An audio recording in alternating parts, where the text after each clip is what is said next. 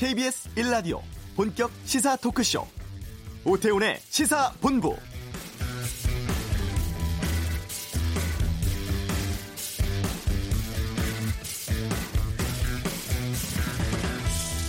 내가 죽은 뒤에 내 뼈를 하얼빈 공원 곁에 묻어뒀다가 국권이 회복되거든 고국으로 반장해다오.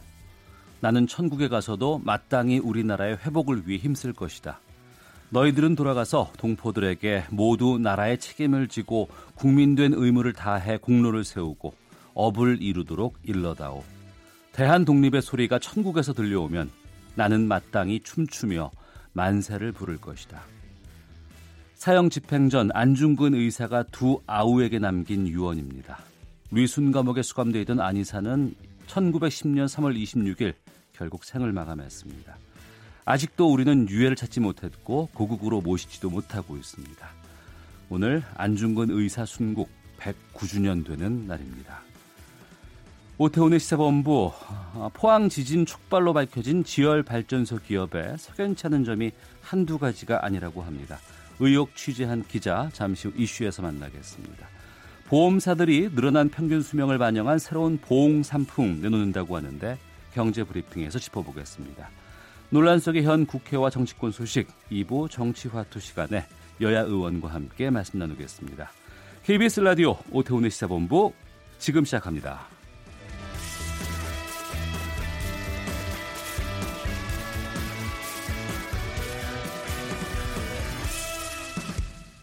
네, 이 시각 가장 핫하고 중요한 뉴스를 정리해 드립니다. 박찬형 기자의 방금 뉴스 KBS 보도국 박찬형 기자와 함께합니다. 어서 오십시오. 네, 안녕하세요. 오늘 어떤 소식 준비하셨습니까?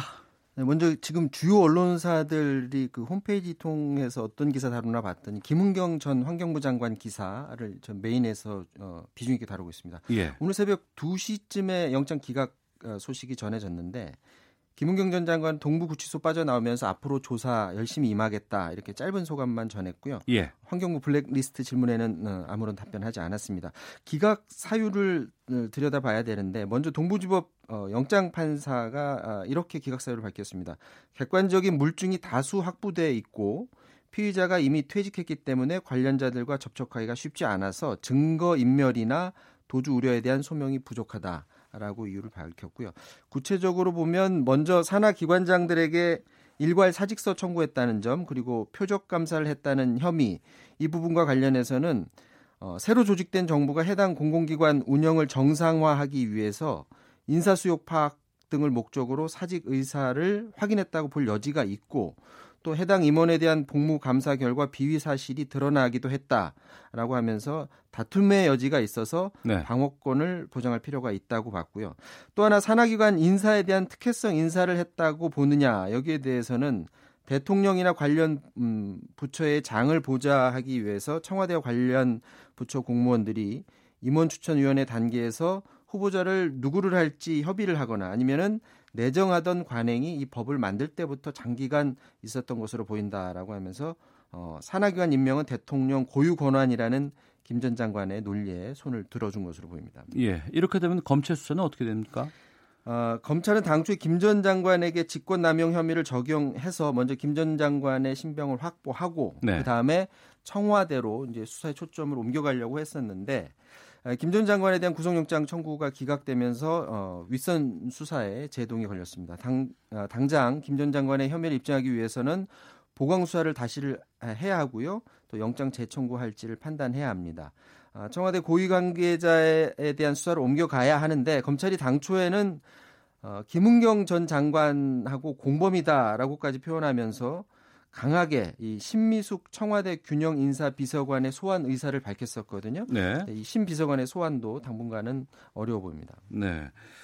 그 청담동 주식 사기 관련해서 이희진 씨 부모 살해 관련해서 속보 들어온 게 있다고요? 네, 이희진 씨 부모 살해 사건의 그 주범격이죠. 피의자 김다운 씨의 얼굴이 예, 잠시 뒤에 공개될 것 같습니다. 먼저 어제 피의자 김다운 씨의 신상이 공개됐거든요. 예. 나이는 34살, 이름은 김다운. 어, 김다운 씨는 고등학교 시절에 태권도 선수로 활동을 했었다고 하고요. 미국에서 8년 동안 유학 생활을 한 것으로 알려졌습니다. 대학과 대학원을 다녔고 어, 요트 임대 사업을 했었는데 2017년에 이제 미국에서의 사업이 실패한 뒤에 귀국을 해서 국내에서 요트 임대 사업을 하려고 투자자를 모집하는 과정에서 살해된 어, 이 씨의 아버지를 만난 것으로 전해지고 있습니다. 경찰이 신상을 어, 공개한 것은 어, 이번 범죄가 계획 범죄인데다가 범행 수법이 잔인하고 또 피해자가 여럿인 점을 고려했기 때문인데요. 어, 경기 남부지방경찰청이 피해자 김다운 씨를 오늘 오후에 검찰의 기소 의견으로 구속 송치하는데 김 씨 얼굴은 송치 도중에 네, 처음으로 언론에 공개될 것 같습니다. 현재까지 수사 결과를 보면 어, 김 씨는 지난해 4월에 청담동 주식 부자로 알려졌죠. 이진 씨의 그 불법 주식 거래로 현재 수감 중인데 이진 씨의 에, 불법 주식 거래와 또 투자 유치로 피해를 본 투자자들의 인터넷 카페 모임 관계자들을 그 만나왔고요. 또 이 시 주변에 대한 정보를 이들을 통해서 캐내려 했던 것으로 수사 결과 밝혀졌습니다. 이 과정은 그냥 뭐 하루 이틀 했던 것이 아니라 한 1년 가까이 준비했던 어. 거다. 경찰은 이렇게 밝히고 있고요. 피의자 김 씨는 그런데 적어도 살인은 내가 한 게 아니라 달아난 공범들이 한 거다 이렇게 부인하고 있는데 경찰은 강도 살인 범행 전반을 피의자 김 씨가 본인이 계획하고 시, 어, 실행을 했던 것으로 보고 있습니다. 오후 2시에 안양 동안경찰서에서 언론 브리핑 예정돼 있습니다. 네. 오늘도 장관 후보자 인사청문회 계속되고 있는데 세 명이 지금 청문회 하고 있어요? 네, 김현철 통일부 장관 후보자 하고 있고요. 문성혁 해양수산부 장관 후보자, 박양우 문화체육관광부 후보자 청문회 열리고 있습니다.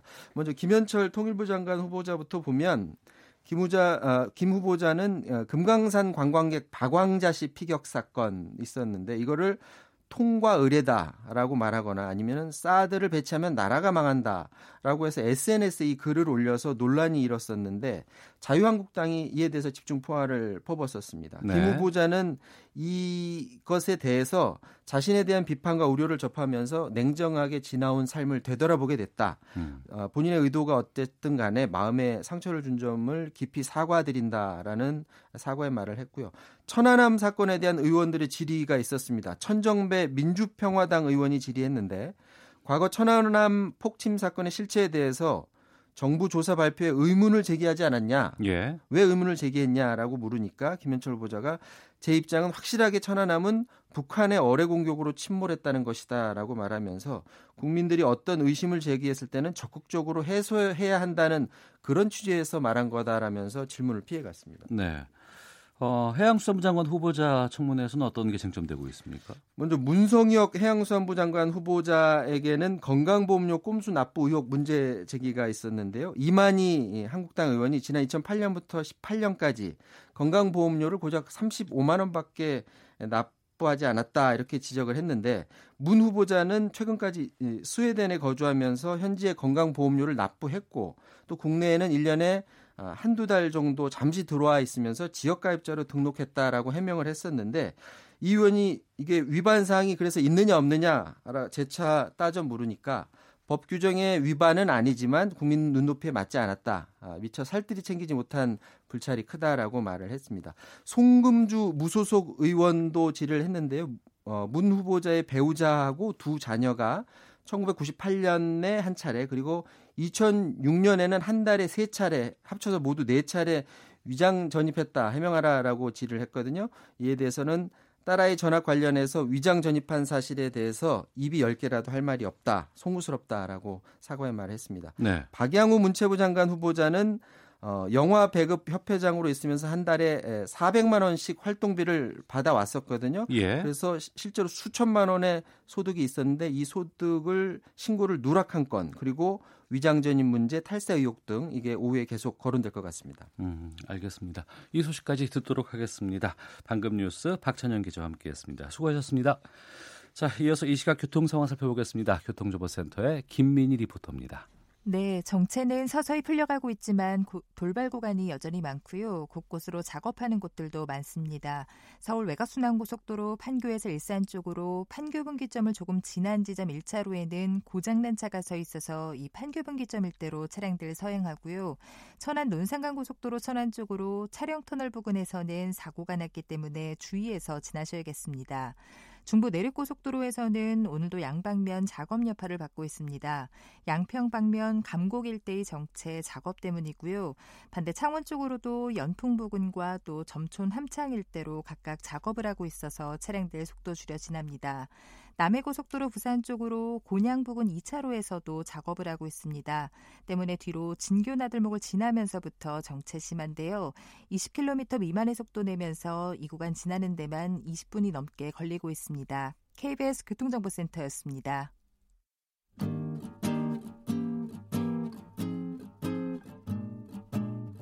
KBS 1라디오 오태훈의 시사본부 여러분의 참여로 더욱 풍성해집니다. 방송에 참여하고 싶으신 분은 문자 9730번으로 의견 보내주세요. 애플리케이션 콩과 마이케이는 무료입니다. 많은 참여 부탁드려요. 2017년 포항 지진을 촉발한 것으로 밝혀진 포항 지열 발전소. 이 발전소의 민간 주관사가 넥스지오라는 기업입니다. 근데 이 기업이 좀 석연치 않은 점이 꽤 있다고 하는데 의혹을 취재하고 있는 KBS 보도본부 정현우 기자와 함께 이야기 나눠보겠습니다. 어서 오세요. 네, 안녕하세요. 정현우입니다. 예. 먼저 이 지열 발전이 국책 사업이었잖아요. 네, 네. 어, 이게 어떤 구조로 수행됐는지부터 좀 설명을 해 주세요. 먼저 뭐 배경을 좀 봐야 될 것 같은데요. 이 지열 발전소라는 게 사실 우리나라에서 이게 가능할까 그런 생각이 사실 좀 들었던 게 예전에는 그런 생각이 들었습니다. 그런데 이게 우리나라가 뭐 활화산이 있거나 화산지대도 아니고 음. 이런 나라에서 무슨 지열 발전소냐 이런 생각이 있었는데 이 포항 지열 발전소가 본격적으로 도입되고 추진되면서 처음으로 우리나라에서도 이런 게 가능할지도 모르겠다 이런 인식이 퍼졌습니다. 저희가 뭐 취재를 해보니까 연구원들 이런 분들이 얘기하기로는 이 시작이 생각 이상으로 아주 옛날로 올라가요. 그래요?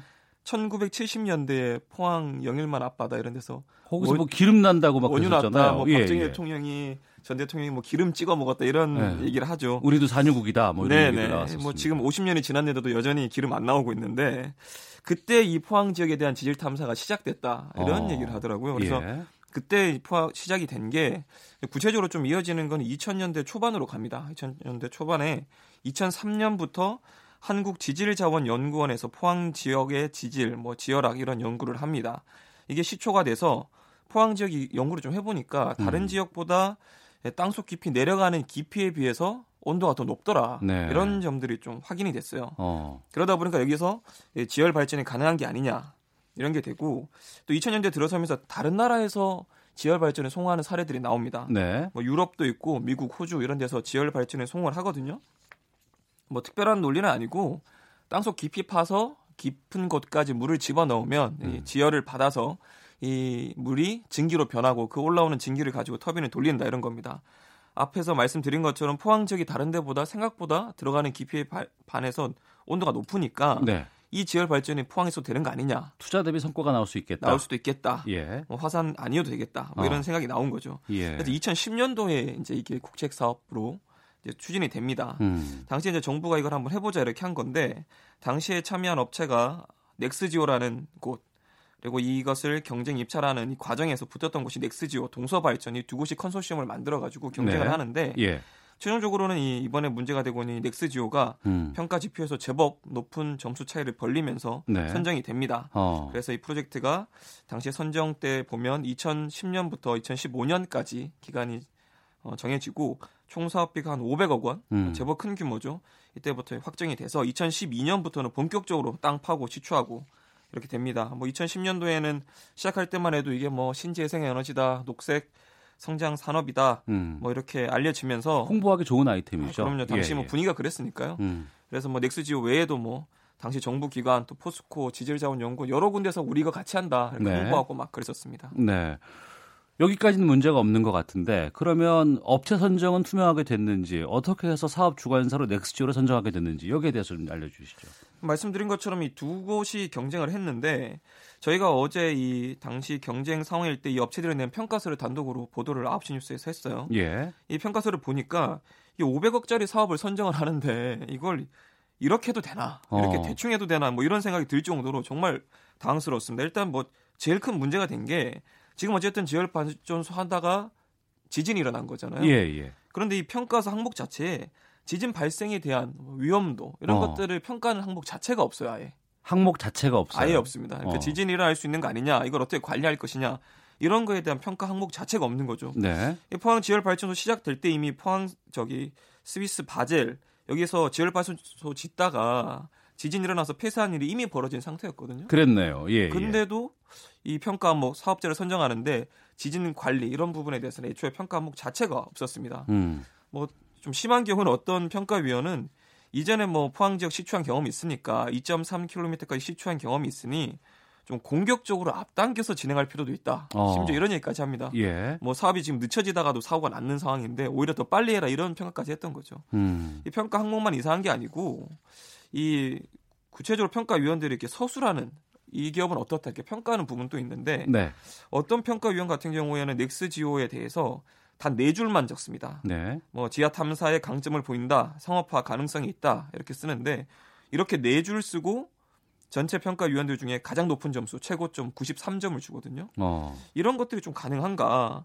그러면 지진에 대한 평가 항목도 없고 어떤 평가에 대한 서술도 허술한데 500억짜리 사업 진행하는데 이런 식으로 평가할 수 있냐? 네. 그런 생각이 진짜 정말 많이 들더라고요. 음. 뭐 여러 가지 기술력이라든가 또 이 기술을 적용하기 위한 안전성 같은 것들도 확인을 해야 되고 여러 가지 해야 될 것 같은데 이 넥스지오라는 회사는 어떤 회사인 거예요? 저희가 뭐 이렇게 허술한 통과를 했다고 하니까 이 업체가 도대체 뭐냐, 이 예, 업체 예, 어떤 업체냐 이렇게 살펴볼 수밖에 없는 상황이 됐습니다. 좀 성장 과정이 좀 특이한데 기본적으로 설립은 2001년도에 됐습니다. 네. 노무현 정부 당시고 2006년도에 신재생에너지 전문 기업으로 등록도 하고요. 음. 2007년부터는 당시 이제 정부 기관이랑 업무 협약도 맺고 정부 쪽에 조금씩 얼굴을 알리기 시작합니다. 에너지 회사인 거예요? 그렇죠. 예. 예. 뭐 기본적으로 뭐 집안 탐사, 음. 뭐 에너지 자원 뭐 이런 쪽 회사인데 이때 조금씩 얼굴 알리다가 본격적으로 성장한 게 이명박 정부 시점입니다. 당시에 네. 뭐 해외 자원 개발 붐이 일었죠. 대통령이 강조도 많이 했었고 이때 좀 눈에 좀 눈에 띄는 일들을 보면 일단 2008년도에 우리나라의 되게 작은 업체 한 곳이 중국에서 광산 채굴권을 따내는데 이게 50년짜리다 뭐 이런 얘기를 해요. 어. 근데 이 채굴권을 따낸 업체 이 업체를 소유하고 있는 회장이 계열사인데 이분이 제가 많이 이름을 들었던 분입니다. 이명박 전 대통령 측근으로 알려졌던 세중나무 천신일 회장. 아, 예, 예. 이 업체가 그 계열사였던 거죠. 어. 이때 시작이 됐고 이후에는 뭐 2009년도에 해외 광물 자원 민간 탐사 업체로 어, 국가에서 지정이 되고 또 직간접적으로 미얀마랑 스리랑카 이런 데서 광물 개발 사업에 참여를 하는데 이때도 역시 국고 지원을 받습니다. 네. 2010년도에는 이때도 이명박 대통령이 이 사업 되게 뭐 홍보를 많이 했었는데 아랍에미리트 원전 수출했다고 예, 그랬죠. 대대적으로 했었죠. 네네. 이때 원전 부지 조사 어. 이때도 역시 또 참여를 합니다.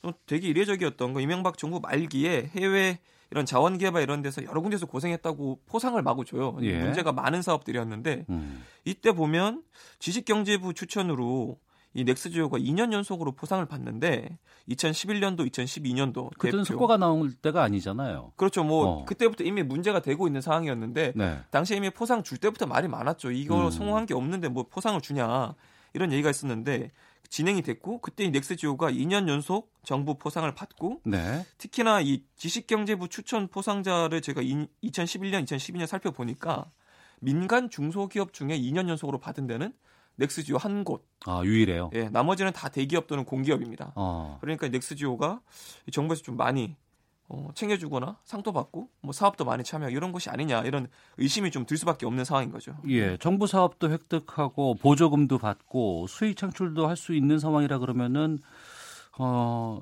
회사가 성장할 것 같은데 넥스지오의 재정 상태가 계속 안 좋아졌다고요? 그러니까 정말 이상하죠. 뭐 당시에 사업을 많이 했는데 그리고 포항 지열 발전소 크게 지었는데 사업을 진행하면 진행할수록 예. 이 회사 경영 상태가 나빠집니다. 어. 저희도 이 부분에 좀 궁금해서 취재를 하고 있는데 오늘 예. 저녁에도 회계장부 관련해서 들여다보고 보도를 좀 할까 싶어서 준비하는 부분이 있고요. 예. 다만 좀 이런 부분이 있었어요. 이 전문가들 연구원들 얘기를 들어보니까 이 사업 자체가 어 실제로 어, 돈이 훨씬 더 많이 필요한데 500억 원으로는 되는 사업이 아닌데. 아 지열 관련한 사업 자체가 500억 갖고는 하기가 힘든. 그렇죠. 예. 어. 시추만으로도 2, 300억 들어가는 사업인데 좀 시작할 때 좀 너무 자금원을 확보를 좀 너무 적게 하고 시작한 거 아니냐. 예. 그러다 보니까 사업을 하면 할수록 좀 더 어려진 거 아니냐 이런 얘기를 하는 곳이 하나 있었고요. 네. 뭐 이제 그건 연구원 의견이니까 하지만 저희가 뭐 알기로는 이미 뭐 사업비가 다 투입이 많이 됐고 음. 지속적으로 투입됐고 했는데 업체는 뭐 당연히 자기들은 다 사업을 썼다고 얘기하고 있는 상황이고요. 그래서 이 부분은 좀 이후에 감사나 조사 등을 통해서 이 투입된 자금들이 좀 제대로 썼는가 네. 그런 부분을 좀 살펴봐야 될 부분 같고 저희가 더 문제라고 보는 건 이렇게 부실하게 계속 진행이 되는데도 정부 돈이 밑 빠진 동에 물붓기처럼 계속 들어간다는 겁니다. 네. 2011년부터 6년 동안 적을 때는 13억 원, 음. 많을 때는 60억 원 수준까지 이 해마다 수십억 원 규모의 정부 보조금이 들어가는데요. 네. 이게 상식적으로 생각해 보면 우리가 어떤 투자할 때 이런 부실 기업에 돈 투자하지 않잖아요. 예. 이 정부 자금이라고 하지만 어떻게 이런 돈이 투입이 음. 됐나 이런 생각이 들었고 이렇게 투입된 정부 보조금만 182억 원 이렇게 투자가 됐고 정책금융공사가 출자한 사모펀드에서도 2012년도에 30억 원 수준 네. 전환사채 사들여서 투자를 하고요. 음. 이렇게 투자를 계속합니다. 어. 근데도 사업은 어려졌고 사업 초기에 2011년도 말에는 부채 비율이 139%였는데 네. 3년 뒤에는 2배. 2015년 말에는 1,800%까지 어. 올라갑니다. 사업을 하면 할수록 부채가 심해졌고 예. 어떤 회계사는 이걸 보고 다 죽은 기업에 돈을 계속 넣었다. 아. 이런 일이 어떻게 가능했는지 모르겠다. 예. 진짜 좀 조사가 필요해 보인다. 이런 얘기도 했었고요. 그 자금 흐름 같은 경우에는 오늘 보도를 예정하고 있습니까? 네, 오늘도 준비하고 있는데 뭐 준비상을 봐야겠지만 일단은 예. 그 흐름의 문제는 살펴보고 있습니다. 예. 일부에서는 이번에 그 포항 지진이 사업 성공을 위해서 무리하게 물을 주입하면서 지진을 촉발, 촉발했다. 이런 얘기도 좀 나오고 있지 않습니까? 물에 따른 정황은 뭐 여러, 정황은 여러 군데서 나오는데 예. 일단 이 회사가 실질적으로 지금 가장 크게 벌이고 있고 집중하고 있는 이 사업이 포항 지열 발전소였습니다. 이 지열 발전소를 성공시키느냐 아니냐에 따라서 사실상 뭐 회사의 명운이 달려 있다. 뭐 이런 상황이었고 앞서 말씀드린 것처럼 지열 발전소 원리가 복잡하지 않거든요. 음. 땅 속에 물을 넣고 네. 증기가 돼서 올리면 터빈을 돌리는. 그래서 이 지열 발전소의 어떤 상업성, 시장성 이런 걸 결정하는 게 이 증기가 얼마나 잘 나오느냐, 물 어. 넣었을 때 그렇죠. 얼마나 예, 예. 충분한 증기가 생산이 되느냐, 뭐 이런 부분인데 저희가 알아보니까 지열 발전소 사업 초기에는 이 사업성이 좀 안 될 정도로밖에 증기가 안 나왔어요. 네. 그러니까 목표 목표가 초당 60리터 정도 수준 증기가 나와야 되는데 2016년도에 시추하고 한번 해봤더니 초당 8리터밖에 안 나옵니다. 네. 상업성 있는 거에 비교하면 한 7분의 1 수준. 음. 그러니까 갑자기 중국 시추 업체가 투입됐었는데 이 물을 뭐 4배 압력, 통상적으로 지열 발전소가 넣는 압력의 4배 정도 수준으로 마구 밀어 넣습니다. 네. 근데 이게 알고 보니까 다 돈 문제가 좀 얽혀 있다는 거예요. 어. 이 뽑아내는 진기량이 초당 목표였던 60리터 이상의 경우에 중국 시추업체가 넥스지오로부터 400억 원을 받기로 돼 있었고 진기가 줄어들면 더 적게 받고 60리터 이상 나오면 인센티브도 받는 이런 체제였습니다. 반대로 넥스지오도 그러면 덜 나와서 돈 덜 주면 되느냐 이런 예. 개념이 아니고 넥스지오도 진기가 적게 나오는 것보다 60리터 이상 초당 나오는 게 중요하다고 판단하고 있었던 게 2017년도 안에 초당 60리터 이상 나오면 음. 증기 뽑아 나오면 외부 자금을 유치하겠다 이런 계획도 세우고 있었던 거죠. 네. 그러니까 회사는 어렵고 목표대로 잘 안 되니까 무리해서라도 해서 외부 자금을 가져와야 되는. 음. 그래서 좀좀 위험성을 좀 간과하고 사업을 무리하게 한 게 아니냐 네. 이런 생각이 듭니다. 그동안 전기 생산은 좀 그럼 한 거예요? 어떻게 보세요? 된 적이 없죠. 예, 시춘만 했고 시험만 했을 뿐이고 실질적으로 네. 생산해서 뭐 지역 사회에 기여한 바 이런 부분은 뭐 없다고 보시면 됩니다. 음. 정부에서도 별다른 조치가 없었던 것 같고 이게 문제는 보상인데 돈은 투입이 됐고요 세금이 또 지금 상황에서는 지열 발전 때문에 지진 났다고 해서 지금 소송까지도 지금 진행 중인 상황입니다. 이 피해 기업에 대한 보상 책임은 어떻게 될까 궁금하기도 하거든요. 간단히 좀 말씀 부탁드리겠습니다. 네. 이 기업이 뭐 지금 법정 관리 들어가서 회생 절차 중에 있어요. 그래서 네. 지금 소송들이 진행되고 있지만 뭐 돈을 물어줄 수 있는 배상하고 보상할 수 있는 상태가 되면 되는데 앞서 말씀드린 것처럼 경영 상태가 너무 안 좋아서 그런 부분은 어렵고요. 어. 정부에서 좀 책임을 져야 되는 상황이 아닌가 뭐 그런 상황입니다. 알겠습니다. 네. 청취자 박진수님께서 지열 발전소 사업 능력 없는 자에게 특혜를 준 것 아닌가요?라는 의견도 보내주셨습니다. 계속해서 좀 취재가 좀 더 필요한 시점이 좀 있을 것 같은데요. 자 KBS 보도본부 정현우 기자와 함께 포항 지열발전소의 민간 주관사인 넥스지오 관련 의혹에 대해서 말씀 나눴습니다. 오늘 말씀 고맙습니다. 네, 감사합니다. 헤드라인 뉴스입니다. 올해 치러지는 2020학년도 수능 시험 날짜가 11월 14일 목요일로 확정됐습니다.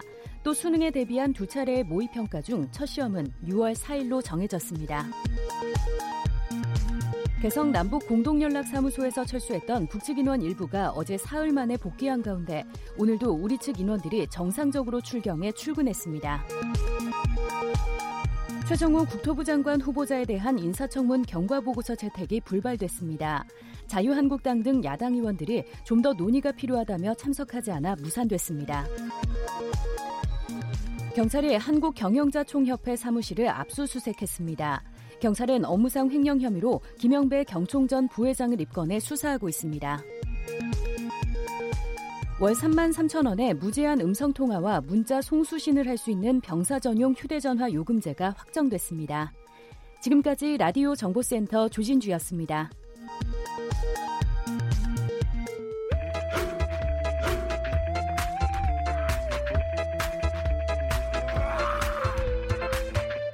오태우래 시사 본부. 네, 청취자분들께서 보험 한두 개씩은 다 들고 있지 않을까 싶은데요. 혹시 경험 생명표라고 들어보셨습니까? 개인별 보험료를 산정하는 기준이 되는 표라고 하는데 4월부터 경험 생명표 내용이 바뀌면서 보험료 변동도 예상된다고 합니다. 아, 시사본부 경제브리핑에서 짚어보겠습니다. 참 좋은 경제연구소 이인철 소장과 함께합니다. 어서 오세요. 네, 안녕하세요. 예, 먼저 이 경험 생명표가 뭐예요? 어렵죠. 발음. 발음도 어려워요 이게. 예. 공지시가 하면 이제 공시지가 공시지가 아, 하면 아, 예, 예. 이제 주택이나 땅, 건물의 어떤 세금부가 기준이 되잖아요. 네. 근데 이제 경험 생명표 표는 마찬가지입니다. 보험료 산정이 기준이 되는데 통상 우리는 이제 이 보험이라는 건 예. 얼마나 오래 사느냐에 따라서 보험사 입장에서는 주고 받아야 되는 돈이 달라집니다. 그렇죠. 그래서 통계청도 사실은 매년 통계를 발표를 하지만 실질적으로 이제 보험개발원이 지난 1982년부터 한 5년 동안 실제로 보험에 가입하신 분들 한 900만 건을 분석을 했어요. 네. 그리고는 한 5년마다 내지는 3, 4년마다 이렇게 이제 보험 가입자들의 성별 사망률 그리고 자녀 수명 등을 계산해 가지고 이 보험료 산정의 기준이 되는 보험 가입자의 평균 수명을 조사한 겁니다. 네. 그게 이미 올해 지난 2015년에 한번 발표가 돼서 기준이 돼 왔고 지금 4년 동안 없었어요. 어. 그게 다음 달에 새로 이제 적용이 되는데 예. 이미 이제 보험개발원이 지난해 말에 이제 개정 자본을 마치고 보험사별로 통보는 돼 있어요. 그러니까 보험사가 지금 눈치를 보고 있습니다. 음. 4월에 과연 지금 이 상품을 어, 느 정도 네. 새로운 상품의 보험료를 평균 수명이 늘어난 만큼 올릴 거냐 이걸 놓고 고민을 하고 있는데 실제로 그러면 과거 4년 전과 비교해서 남녀 이제 평균 연령은 얼마나 늘었느냐? 남자의 경우에는 2.1년이 늘어서 네. 지금 남성 평균이 83.5세예요. 예. 여자의 경우에는 1.8세가 늘어서 88.5세입니다. 어. 우리나라가 전 세계에서 치면 굉장히 이제 고령층 그리고 어. 이제 생명이 굉장히 높은 평균 수명이 높은 나라인데요. 어쨌든 각 보험사는 이를 바탕으로 해서 보험료를 조정하는 작업을 하고 있습니다. 예. 그러면 신규 보험 가입에만 해당되는 겁니까? 아니면 기존 보험에도 영향을 미칩니까? 역시 예리하십니다. 주의할 점은 이게 신규 보험 가입자만 변경된 경험생명표에 이제 적용이 됩니다. 어. 기존 보험 가입자는 가입 당시에 예. 당시에도 경험 생명표가 있을 거 아니에요. 네네. 그거 거기에 적용돼서 맞습니다. 어. 그러니까 영향을 받지 않습니다. 바뀐 거예요. 음. 그러면 다음 달부터 보험료가 오르게 되는 건가요? 그러면 대부분의 상품이 다 오른다고 보시면 돼요. 한 개 빼고는. 음. 일단 오르는 걸 보면 아니 지난 4년 동안 평균 수명이 이제 한꺼번에 반영되기 때문에 보험료는 많게는 뭐 지금 예측으로는 두 자릿수 오르는 것도 있을 수 있다라는 얘기가 나오고 있거든요. 예.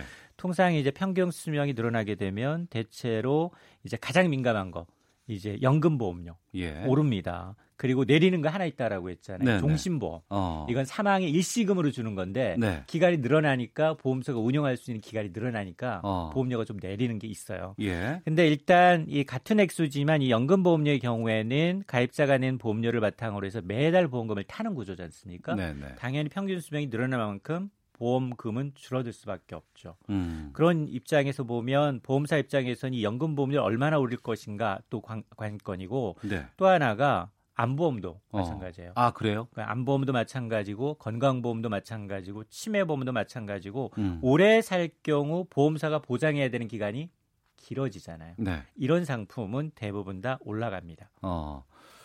보험하면은 내가 내는 돈은 적게 내고 네. 타는 금액은 많이 탔으면 좋겠거든요. 그런데 이제 이 경험 생명표가 바뀐다고 하면은 지금 보유하고 있는 보험 상품을 갈아탈 수도 있는 겁니까? 유리한 쪽으로? 어, 당연히 갈아탈 수 있습니다. 이제 갈아탈 수 있는데 좀 주의해야 될 것들이 몇 가지 있어요. 예. 이게 앞서서 이제 가장 중요한 건 이제 지금 기존에 가입한 것은 이번 보험료 오르는 것과는 관계가 없다라는 걸 일단 주의시켜 드렸고요.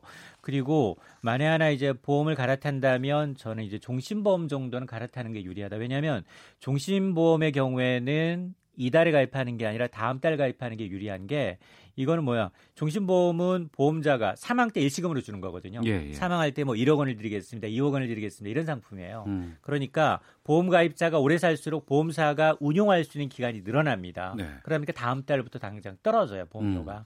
그러니까 이런 것은 한번 고려를 해볼 필요가 있는데 그럼에도 불구하고 이제 기존 보험자가 이제 갈아탈 때 주의할 점 몇 가지를 좀 들어보면 예. 일단 이 보험개발원이 만든 경험생명포가 반드시 이게 보험료 올리라는 거냐 그게 아니에요. 네. 이건 가이드라인 성격입니다. 예. 그러니까 이것을 반영해서 보험료를 얼마나 올릴지 내릴지는 보험사 판단에 달려 있다는 거예요. 어. 근데 지금 생명보험사 간 경쟁이 굉장히 치열합니다. 네. 그러니까 이게 고양이 목에 방울 달기예요. 아. 함부로 보험료를 선뜻 올리거나 내릴 수 있는 입장이 아니다. 그러니까 보험사들도 서로의 눈치를, 눈치를 많이 보겠군요. 맞습니다. 예. 그리고 일부 보험료는 지난 1월부터 꾸준히 올랐어요. 예. 그러니까 1월에 올리고 4월에 올린다는 게 굉장히 부담스럽다는 겁니다. 어. 그러니까 더 이제 좀 지켜볼 필요가 있고 또 하나는 정말 중도에 이제 보험을 깨고 다승거로 갈아탈 때는 이때까지 낸 원금에서 사업비 떼죠 나머지만 돌려주기 때문에 대부분 손해예요. 음. 그러니까 10년 만기라고 하면 만기 이전에 깨는 거는 손해라고 보시면 됩니다. 가입자가. 네.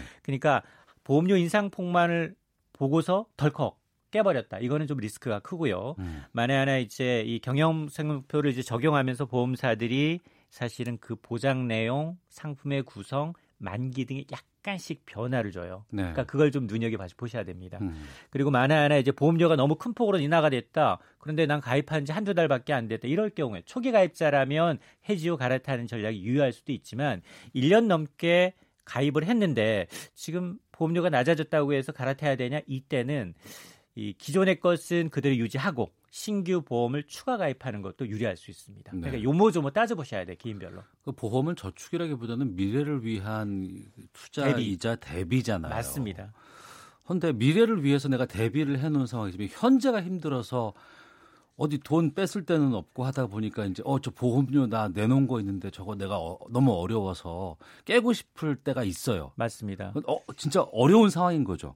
이럴 때는 어떻게 해야 될까요, 이제 이런 보험을 거의 한 10년 정도는 불입을 해야지 깨도 네. 손해가 아니거든요. 네. 근데 10년을 채우지 못하시는 분들이 10명 중 6명이 넘습니다. 실제로 지난해 이 불황도 굉장히 좀 심해졌고 그리고 이제 대출 규제가 엄격해지다 보니까 이 보험을 깨신 분들, 중간에 해약하신 분들이 사상 최대예요. 음. 지난해 1월부터 11일까지 무려 한 23조 원이 넘는 회약 환급금이 나갔습니다. 네. 그만큼 본인이 굉장히 손해라는 건데요. 음. 근데 이렇게 상품, 금융 상품에도 해약하는 데 순서가 있어요. 예를 들어서 적금도 들고 있고 펀드도 들고 있고 보험도 있어요. 이 세 개 중에서 해약을 한다면 어떤 걸 먼저 해야 될까요? 보험은 제일 나중에 하는 게 맞는 것 같아요. 딩동댕 예. 맞습니다. 제일 먼저 하는 건 적금, 음. 그다음 펀드. 보험은 맨 마지막에 하는 게 맞고요.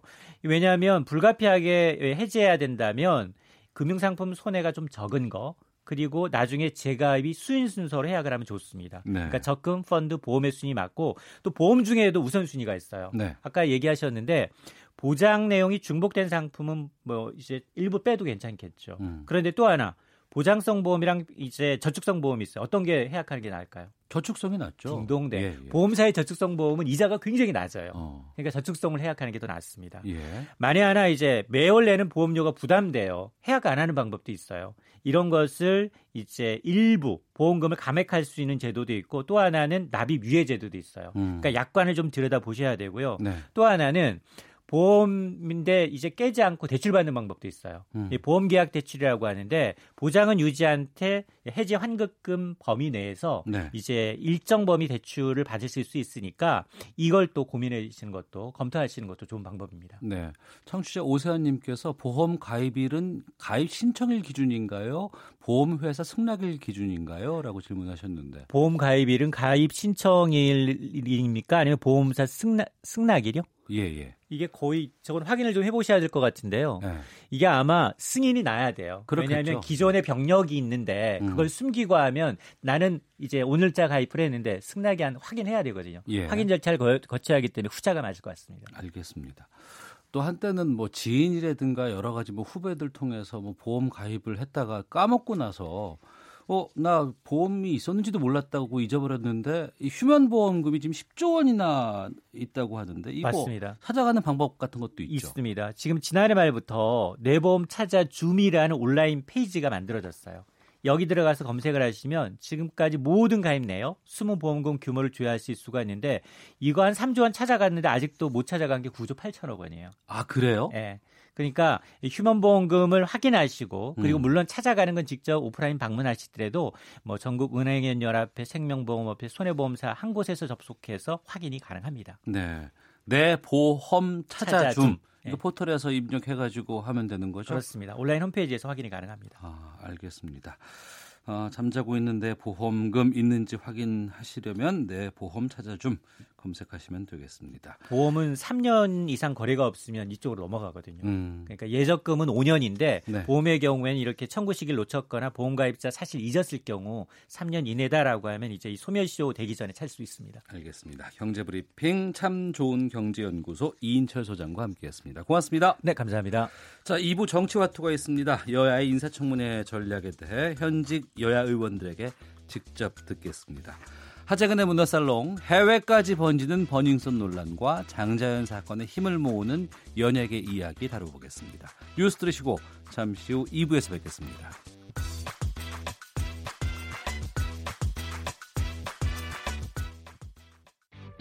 야, 아 왜? 점심시간에 뭐하냐? 자야지. 야, 그러지 말고 이거 한번 들어봐. 아, 뭔데? 지금 당장 라디오를 켜봐. 나른한 오후 깨울 시사 토크쇼. 모두가 즐길 수 있고 함께하는 시간. 유쾌하고도 신나는 시사 토크쇼. 오태훈의 시사본부.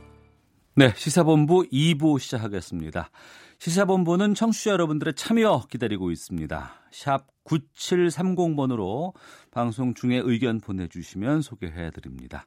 짧은 문자 50원, 긴 문자 100원, 어플리케이션 콩은 무료로 이용하실 수가 있습니다. 매주 화요일 현안을 둘러싼 여야 의원들의 가감없는 설전 정치화투 시간입니다. 자, 더불어민주당의 김성환 의원 나오셨습니다. 어서 오세요. 네, 안녕하세요. 상계동의 김성환입니다. 반갑습니다. 네, 그리고 자유한국당의 백승주 의원도 자리하셨습니다. 어서 오십시오. 예, 안녕하세요. 경상북도 구미의 자유한국당 백승주 의원입니다. 예. 어제부터 최정호 국토부 장관 후보자를 시작으로 7개 부처 장관 후보자에 대한 국회 인사청문회가 진행 중입니다. 두 분도 청문회 나가실 것으로 알고 있는데 먼저 어떻게 보고 계시는지 김성환 의원께서.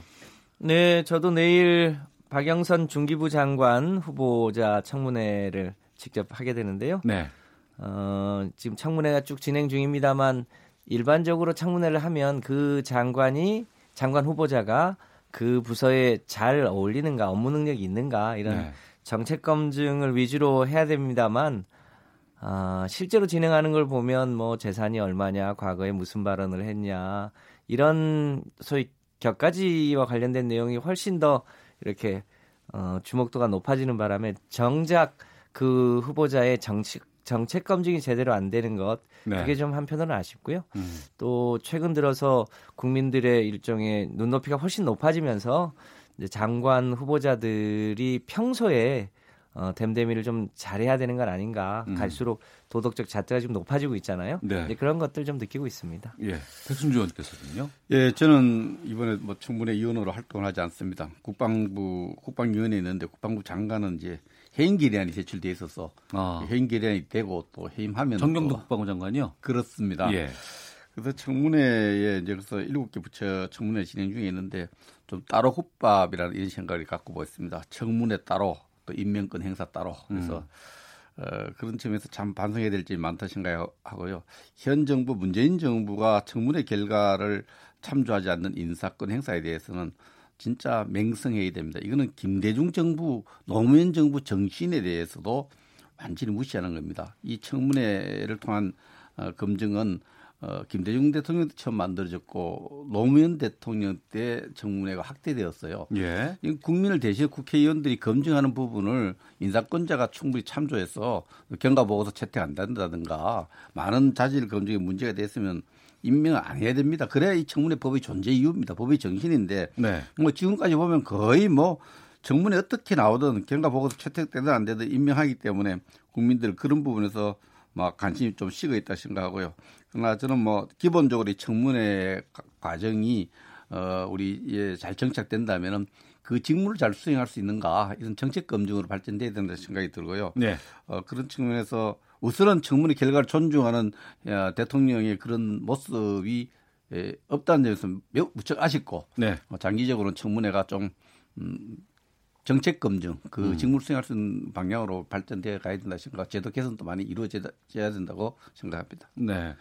오늘은 지금 통일부의 김현철, 문성혁 해양수산부, 박양호 문화부체육관광부 장관 후보자 청문회 지금 진행 중에 있는 것이고 어제 처음 그 국토부 최종호 장관 후보자에 대한 인사청문회가 있었습니다. 그리고 네. 오늘 오전에 전체 회의를 열고, 그러니까 청문회가 끝났기 때문에 이제 이 후보자에 대한 청문 보고서 채택을 논의를 하고 의결을 해야 되잖아요. 근데 지금 속보로 들어온 것은 오늘 자유한국당 등 야당 의원들이 좀 더 논의가 필요하다면서 참석하지 않아서 아, 보고서 채택은 불발됐고 목요일에 다시 논의키로 했다고 하는데 앞서 백승주 의원께서 말씀하셨지만 청문 보고서 채택이 안 돼도 임명이 되는 건 가능한 거죠? 네, 기일이 도래하면 음. 어, 장관 임명 가능하긴 합니다. 근데 어느 경우에 청문 보고서가 채택이 안 되고 어느 경우에는 뭐 불발되고 뭐 이런 경우가 좀 있, 있는지를 좀 아무래도 우리 선배 의원님이 더 잘 아시겠죠. 이 청문회는 네. 기본적으로 상임위원회에 이제 청문회에서 간사간 합의가 중요합니다. 네. 여야 간사간의 합의가 이루어지지 않을 때는 어, 경과 보고서 채택이 안 되는 거죠. 이게 하나의 국회의 어떤 청문을 통과하지 않았다고 이렇게 해석할 수 있고요. 예. 부족한 자질이 많을 경우에는 변기해서 음. 청문회 어, 긍정적인 점 또 부족한 점을 해서 변기해서 어, 통과시키는 경우 있는데 어, 청문회 자체가 어, 경과 보고서가 채택 자체가 안 된다는 것은 예. 어, 청문회에서 어, 그, 그 청문회 통과하지 못했다 이렇게 해석할 수 있습니다. 그러니까 어제 최종호 후보자의 경우에는 그 다주택 소유 또 자녀 편법 증여 갭 투자와 같은 이 부동산 투기 의혹에 집중됐는데 이 부분에 대한 해명 어떻게 들으셨는지? 그 장관이 해야 될 가장 큰 직무 중에 하나가 국토부 장관이 이제 주택값 안정, 어, 이 투기 억제 이런 부분이 있는데, 네. 어, 어, 자질 검증하는 과정에서 어, 오히려 역으로 그런 부분을 오히려 주택 투기를 한 부분 네. 또 상속을 좀 법은 어기지 않았지만 그러나 우리 일반 국민의 눈높이 봤을 때 꼼수로 어, 음. 상속한 부분 이런 부분들 이런 것을 봤을 때 향후에 그 직무를 수행할 수 있는데 충분한 공직자로서의 자세가 부족하지 않느냐 네. 이런 지적이 많았죠. 예. 이런 부분 지적에 대해서 김성환 의원님. 네. 그 실제로 어, 보신 분들이 대충 다 확인을 하셨을 텐데요. 적어도 무슨 부동산 투기를 위해서 한 건 아닌 것 같다. 왜냐하면 그 분당이나 잠실에 갖고 있는 주택을 뭐뭐 20, 30년, 10년 이상 소유하고 있는 걸로 봐서 투기는 아닌 것 같지만 그, 그것이 정당했느냐에 대한 판단은 국민의 몫인 것 같습니다. 그 부분에 네. 대해서는 장관이 여러 차례 어, 국민의 눈높이 맞지 않은 것에 대해서 음. 뭐랄까요 뭐 사과 내지는 그 유감의 뜻을 표했으니까요. 이제 네. 그런 점 등까지는 포함해서 어, 장관으로서의 정책 능력을 어, 국민들이 평가하고 또 어, 의회에서 청문 보고서 채택 여부를 목요일 날 판단하지 않을까 싶습니다. 네. 청취자 5780님께서 청문회야말로 정권 바뀔 때마다 내로남불이라고 봅니다. 여당은 방어에만 급급, 야당은 무조건 흠집만 내려 하고 그리고 2718님, 7030님, 정책 역량도 좋지만 장관은 기본 자질이 돼야지요. 라고 의견 보내주고 계시는데요. 자, 뭐, 한 명, 한명 후보자 다 개인을 저희가 확인할 수 있는 음. 상황은 아닌 것 같고, 지금 정부가 일기 내각 때 대거 낙마를 경험한 이후에 7대 인사검증 기준을 마련을 했었습니다. 그런데 후보자들을 둘러싼 여러 가지 의혹에 대해서 야당에서는 면제부 기준이다 이런 비판까지 하고 나섰다고 하는데 여기에 대해서 백승주 의원께서 좀 지적해 주시죠. 지금 제가 이 7대 인사 기준을 갖고 어, 이 후보들을 보는 걸 넘어서서 국민의 눈높이 상식을 갖고도 봤을 때 진짜 어, 문제가 많습니다. 어, 그래서 예를 들면 통일부 장관 같은 경우에 이렇게 보면은 이 부분이 통일부 장관이 되었을 때 통일의 여건을 만들 것인지 오히려 남북 통일은 고사하고 남남 갈등을 악화시킬 수 있는 그런 어 여지가 굉장히 많거든요. 그이 이분 같은 경우 통일부 장관 같은 경우에는 하나의 그 망언을 하는데 이 망언의 대상과 수준이 이건 뭐 무차별이에요. 문재인 대통령 보고도 그 당시 당 대표할 때 쇼나 하고 있다. 또 뭐 추미애 대표 보고도 감염된 좀비다. 또 김종인 비대위원장 보고는 뭐 누구 누구가 십덕급이다. 동료 교수한테는 뭐 상스러운 욕을 막 하는 이런 이런 것을 보고 어, 막말의 진술을 보여주는데 북한에 대해서 욕을 안 해요. 이게 대한민국 정체성과 관련된 부분인데 금강산 강을 갖다가 북한의 총격에 의해서 어 유명을 달리한 이 박한자 씨한테는 그건 뭐 통과 의례다. 우리가 이 국제사회가 모두 북한 핵 개발을 어, 막기 위해서 핵보를 막기 위해서 제재를 하는 데 대해서 이건 제재가 아니라 자해극이다. 네. 사들은 망국이다. 천안함 이거 북한 도발 어떻게 단정할 수 있느냐 이런 대한민국 정체성과 관련돼서 엄청난 도발적인 발언을 하는데 이분은 스스로 사퇴해야 됩니다. 음. 이 청문회 자체가 사치스럽고 사치한 절차예요. 이 이분에 대해서는 우리가 좀 어, 이게 통일의 여건을 만드는 것이 아니라 통일의 여건은 고사하고 남남 갈등만 악화시킬 수 있는 그런 평소에 여러 가지 어, 개인의 어떤 어, 정체성을 보여야 하기 때문에 어, 스스로 어, 대통령이 이걸 모르고 임명을 뭐 했다고 봅니다. 그렇다면 스스로 사퇴하는 것이 이 정부와 대한민국과 우리 통일부의 업무를 위해서 필요하다고 생각을 합니다. 네, 김성환 의원님. 네. 그 일부 이제 언론에서 그러니까 김현철 장관이 이제 자유인으로 살 때 SNS에 몇 가지 올린 걸 가지고 마치 문제가 큰 것처럼 하는데 김현철 장관이 쓴 무슨 논문이나 책이나 이런 걸 보면요. 매우 합리적인 사람이라는 걸 대부분 다 압니다. 그래서 최근에 그 전직 통일부 장관들이나 학계나 시민사회 단체에서 어, 이제 변화하고 있는 남북 관계를 가장 잘 풀 수 있는 사람이라고 해서 적극적으로 지지 성명이 여러 군데에서 나왔지 않습니까? 네. 그러니까 과거의 그런 냉전 시대적인 감각 이죠. 그 시대착오적 감각으로 보면 김현철 장관이 문제가 있는 장관 후보가 문제가 있는 것처럼 보이는데 지금 시대가 작년에 평창 올림픽과 판문점 선언 이후에 굉장히 많이 변했잖아요. 남북이 대결의 시대에서 이제는 평화 통일과 번영의 시대로 가야 되는 시점으로 보면 그것을 굉장히 잘할 그럴 장관 후보다 이렇게 지금 판단하고 있는 것 같습니다. 네. 그 김현철 장관 후보가 어, 문재인 대통령에 대해서도 뭐라고 했잖아요. 이제 그런 게 사전이 검증이 안 된 게 아니고 음. 그런 것까지를 포함해서 어, 보다 본질적으로 장관의 정책 능력에는 어, 굉장히 훌륭한 사람이다 이런 판단을 하고 어, 후보자로 내정한 걸로 알고 있습니다. 네. 지금 달라졌다 하는데 달라졌던 건 달라졌는데 어떻게 달라졌느냐 내용에 있어서 좀 달라져 있는 부, 다른 부분이 있습니다. 의원님하고는 북한 핵 보유가 했을지 안 했을지 의심받던 시대에서 지금 두 번째 미국과 북한의 정상회담을 거치면서 북한 핵 보유가 매우 확실적 핵 보유 지위가 구축되어 가는 그런 상황이고요. 제재도 해야 되느냐 안 해야 되느냐 이런 논의가 어 조금 뭐 미국과 북한 간에 두 차례 정, 어, 첫 번째 정상회담을 놔두고 이런 문제가 있었는데 이제는 제재가 불가피하다는 입장으로 달라져 있어요. 어, 이런 측면에서 이런 시기에 특히 2차 어, 미국과 북한 간의 정상회담이 어, 결렬되고 난 뒤에 미국과 대한민국 간의 외교 관계 균열이 많이 노, 노출되고 있고 이런 어려운 상황에서 더구나 이렇게 대한민국 정체성과 관련해서 많은 의문을 가진 사람을 한다는 것은 누굴 위한 것인지 모르겠어요. 그래서 우리 당에서는 친위대 개각이라 그러지 않습니까? 친북 인사, 위선 위선 인사, 대충 대충 인사 이래 됐는데 이 김현처럼 분명히 막말을 많이 하는데 우리 대통령까지 막말하는데 북한 지도자한테 아무것도 험한 말 안 해요. 네. 이런 사람을 어떻게 우리가 통일부 장관으로 대한민국 장관으로 대한민국 국무위원으로 임명한다는 것은 대한민국에 대한 모독이에요. 최대해야 됩니다.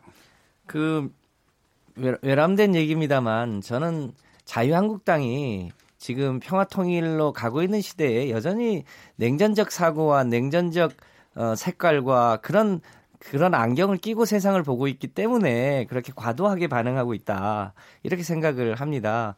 김현철 장관이 쓴 논문이나 혹은 기고나 이런 전체적인 맥락을 보면요.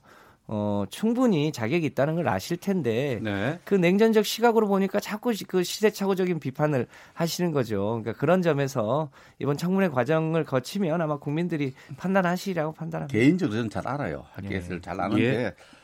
장관으로 아마 지명받을 거라고 상상하지 않고 생활을 해왔을 거예요. 알겠습니다. 지금 청취자 의견들 많이 보내주고 계신데 청문회 관련해서는 조금 냉소적인 반응이 상당수가 들어오고 있습니다. 4867님, 청문회가 무슨 필요 있나요? 청와대에서 신호 보내면 민주당은 이해할 텐데요. 8748님, 국토부 장관 후보자는 실제로 부동산 투기를 했다고 봅니다. 이런 사람을 국토부 수장에 앉히는 것이 납득하기 어렵네요. 8541님, 수첩 인사 시절 반대에도 불구하고 임명 강행한 장관들 몇몇을 보면 여든 야든 큰 기대는 안 합니다라는 의견들 보내주고 계십니다. 더불어민주당의 김성환 의원, 자유한국당의 백순주 의원과 정치화투 함께하고 있는데요. 아, 선거 앞두고 치르는 인사청문회만큼 여야 각당 지금 물러설 수 없는 격전을 치르고 있습니다. 아, 4.3 보궐선거를 앞두고 있는 상황이죠. 어, 창원 성산 지역에서 정의당과 민주당이 어제 오후에 진보 진영 후보 단일화를 했습니다. 정의당의 여영국 후보로 진보 단일화가 됐는데 어, 만약에 정의당이 창원 성산 재탈환하게 되면 민주평화당과 교섭단체가 이제 부활하게 되는데 먼저 여기에 대해서 김성환 의원께서 좀 어떻게 결과 나왔는지 말씀해 주시죠. 네, 어, 투표용지가 인쇄되는 날이 26일이잖아요. 그러니까 네. 저희 민주당 후보가 먼저 어, 그 창원 산산 지역의 특성상 노동자들이 많이 살고 어, 민주 시민 의식이 높은 사람들이 많이 살기 때문에 음. 어, 과거에 그, 그 지역의 전통이 또 있고 해서 먼저 후보 단일화를 제안했고 예. 가급적이면 26일 이전에 단일화를 마무리 짓자고 해서 25일 날 이제 최종적으로 단일화를 한 끝에 어 정의당의 여영국 후보로 단일화가 됐잖아요. 예. 그 이제 그 제안한 우리 민주당의 후보는 이제 후보를 사퇴하는 거고요. 어. 어쨌든 그 결과가 어떻게 될지는 그 지역의 어, 주민들이 판단을 하겠습니다만 저희 당 입장에서는 우리 민주당의 후보가 되면 더 좋으나 정의당 후보가 되더라도 어, 이 단일화된 후보를 우리 당 후보처럼 지지하겠다는 그런 입장을 가지고 있습니다. 예. 그래서 아마 그 후보단의 정신이 잘 실현될 수 있도록 최선을 다할 예정으로 있습니다. 음, 이번에 그 진보 단일화에 대해서 자유한국당에서는 뭐 비난 성명도 좀 꽤 나온 것 같아요. 어, 저는 정책을 전공했습니다. 이 정당 정치에서 보면은 어, 40%의 전국적인 지지를 가진 지금 민주당이 어, 선거에서 공천을 내지 않았다는 건 막 창원에서만큼 민주당이 자살했다 이렇게 생각을 합니다. 어떻게 집권 여당이 40% 넘는 지지율을 가진 집권 여당이 어, 공천을 안 한 것은 창원 시민에 대한 전국 민주당원과 또 국민에 대한 하나의 그 예의도 아니고 하나의 정당 정치 기본을 버렸다 생각하고요. 이건 굉장히 그 선거법 개정에서도 자꾸 뭐 어려운 그걸로 연동형 뭐 비례대표자 이런 이유를 이제 국민들 앞에 다 드러낸 거예요. 정의당과 민주당이 다른 당이 아니에요. 정의당을 앞으로 야당으로 하면 안 됩니다. 준 여당 또 여당 이렇게 불러야 되 지 않겠나 이런 생각을 하고요. 어, 다당제 문의와 탈을 쓰고 하나의 그 야합 정치를 하는 모습을 국민한테 부끄럼도 없고 염치도 없이 드러냈다 아, 이렇게 생각을 합니다. 그래서 민주당은 어떤 이번에 네, 그 정의당과 통합할 것인가 통합 일정을 내놔야 되지 않겠나 저는 그런 생각을 하고 정의당은 또 그래야 된다고 생각을 합니다. 김정은 말씀. 네, 그러니까 요즘 자유한국당이 갈수록 우클릭을 해서 이제 극우 보수화된다고 얘기를 많이들 해서 좀 걱정을 하잖아요. 그런데 아마 자유한국당 입장에서 보면 우리 민주당이나 정의당이나 다 그 자기 당에 비하면 왼쪽에 있으니까 다 일종의 무슨 뭐랄까요 좌파 이렇게 보일런지 모르겠습니다만 어, 저희 민주당 입장에서 보면 정의당이 훨씬 더 왼쪽에 있는 정당이라고 판단하고 있습니다. 그러니까 새가 어, 날 때도 좌우와 몸통이 있어야 되는 것처럼 우리 당 입장에서 보면 정의당이 굉장히 왼쪽에 있다. 네.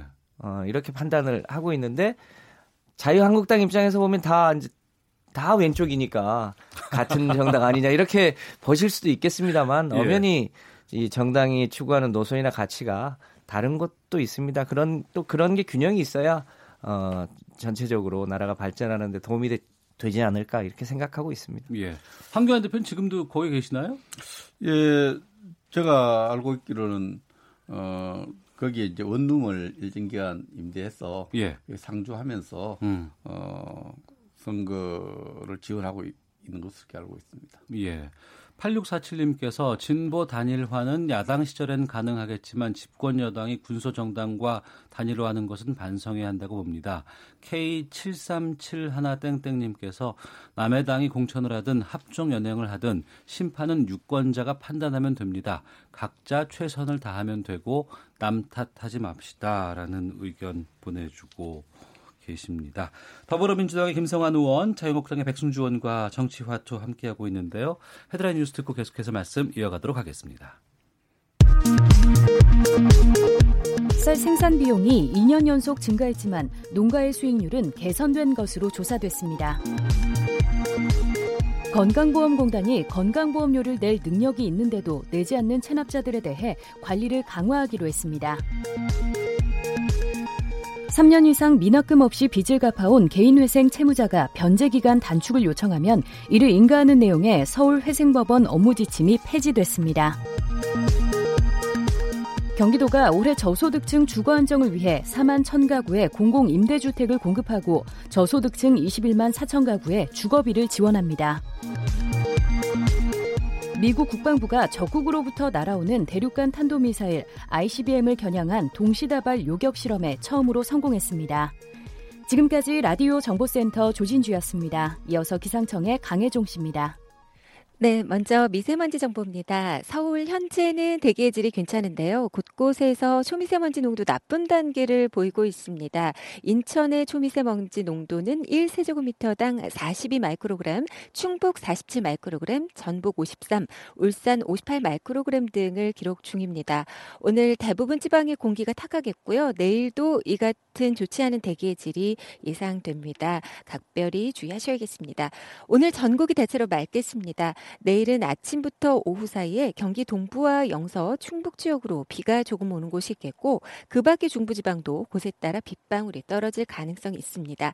오늘 낮 동안 먼지 한 개가 10개 남아있는 곳이 있겠고 영동지방 바람이 강하게 불겠습니다. 오늘 낮 기온은 서울 16도, 대전 18도, 광주, 대구 20도 10도 예보돼 있습니다. 내일 아침 기온은 서울 7도 등 2도에서 12도, 낮 최고 기온이 뚝 떨어져서 서울 14도 등 13도에서 24도의 분포가 되겠습니다. 내일은 서울을 비롯해서 대부분 지방 바람이 약간 강해지겠고요. 영동 지방은 매우 강한 바람이 예보돼 있습니다. 한편 동해안과 일부 경상도 또 전남 동부에는 건조특보가 여전히 발효 중입니다. 지금 서울의 기온은 15.3도입니다. 지금까지 날씨 및 미세먼지 정보였고요. 다음은 이 시각 교통 상황 알아보겠습니다. KBS 교통정보센터의 김민희 씨입니다. 네, 점심 시간을 지나면서 교통량은 줄었지만 여전히 작업 구간 중심으로는 더딘 흐름 이어지고 있습니다. 호남고속도로 순천 쪽으로 승주 부근 1차로에서는 화물차 단독 사고를 처리하고 있고요. 호남고속도로 지선 논산 쪽으로 북대전 나들목에서 유성분기점 사이 정체는 작업 여파입니다.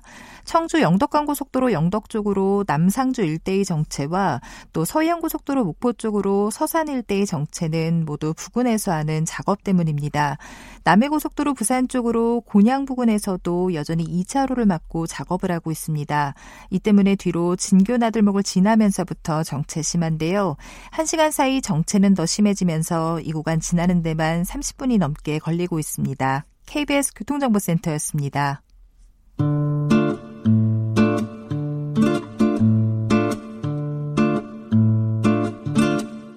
오태훈의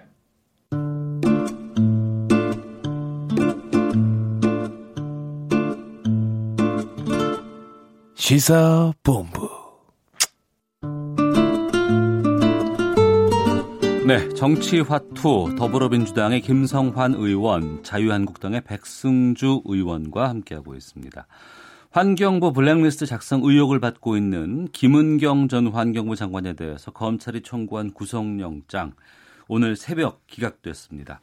법원은 기각 이유를 이렇게 들었습니다. 최순실 일파의 국정농단과 당시 대통령에 대한 탄핵으로 인해서 공공기관에 대한 인사와 감찰권이 적절하게 행사되지 못했고 새로 조직된 정부가 해당 공공기관 운영을 정상화하기 위해 인사 수요 파악 등을 목적으로 사직 의사를 확인해 볼 여지가 있다.